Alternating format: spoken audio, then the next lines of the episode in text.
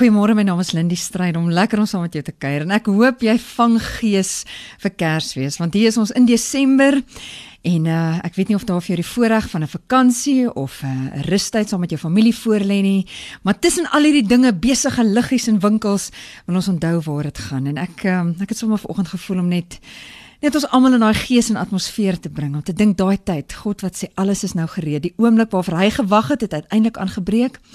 God het gekom om sy mense te kom help net soos hy aan die begin beloof het. Maar hoe sal hy dit doen?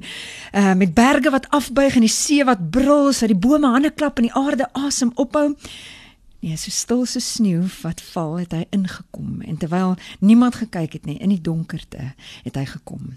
Die engele van Maria gesê: Moenie bang wees nie. God het 'n wonderlike verrassing vir jou. Hy het jou uitget kies vir 'n spesiale taak. Een van die dae sal jy 'n seun in die wêreld bring en jy moet hom Jesus noem.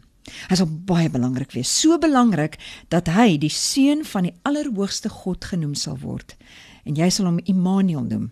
God is by ons. En alles het gebeur presies soos die engel gesê het. Maria en Josef moes Bethlehem toe gaan. Maar toe hulle daar kom, was elke kamer vol, tot elke bed was vol. Hulle kon geen ander plek as 'n stal kry nie.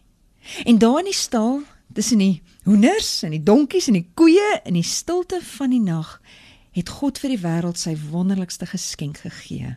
Die baba wat die wêreld sou verander. Maria en Josef het hom toegedraai, hom warm gehou. Hulle het vir hom 'n bedjie van strooi gemaak en saggies neergelê. Hulle het die diere se kosbak gebruik. Hulle het verwonderd na God se groot geskenk gekyk, toegedraai in doeke in 'n krib. Immanuel, sy naam is Immanuel. God is by ons. En daardie selfde nag tussen die ander sterre het daar skielik 'n blink nuwe ster verskyn. Helderder as enige ander ster. amper so helder kollig van God op sy seun Jesus wat die donker verlig en vir mense die pad na hom toe wys.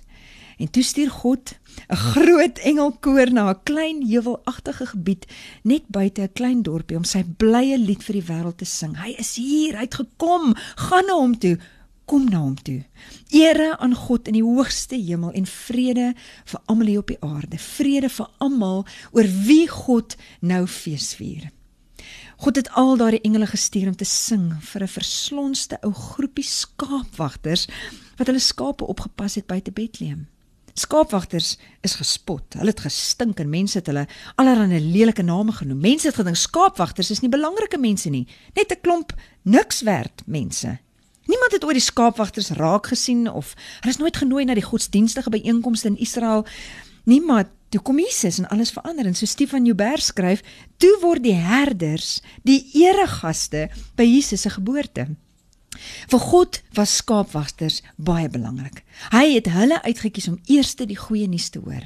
Daardie nag was die skaapwagters in die oop veld besig om hulle warm te maak by die kampvuur en skielik was daar 'n groot engel voor hulle. En weer daai woorde, moenie bang wees nie. Die skaapwagter skrik as die engel skielik daar staan, maar hy stel hulle gerus: Moenie bang wees nie, ek het baie goeie nuus vir julle. Nuus waaroor julle nog baie lank gaan feesvier. Vandag is die redder, die Messias, die die Here oor almal gebore. Dit is hy wat julle van julle sondes sal vrymaak.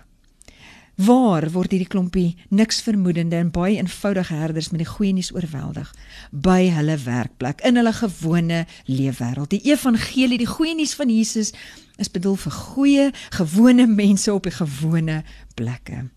Hulle het die vuur geblus, hulle skape net daar gelos en gehardloop. Hulle het die stal gekry op die vloer gekniel. Die beloofde kind was daar.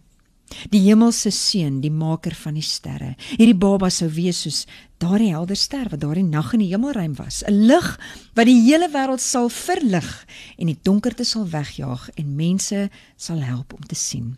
En hoe donkerder dit daardie nag geword het, hoe helderder het die ster geskyn. Jesus het gekom en ons almal is welkom.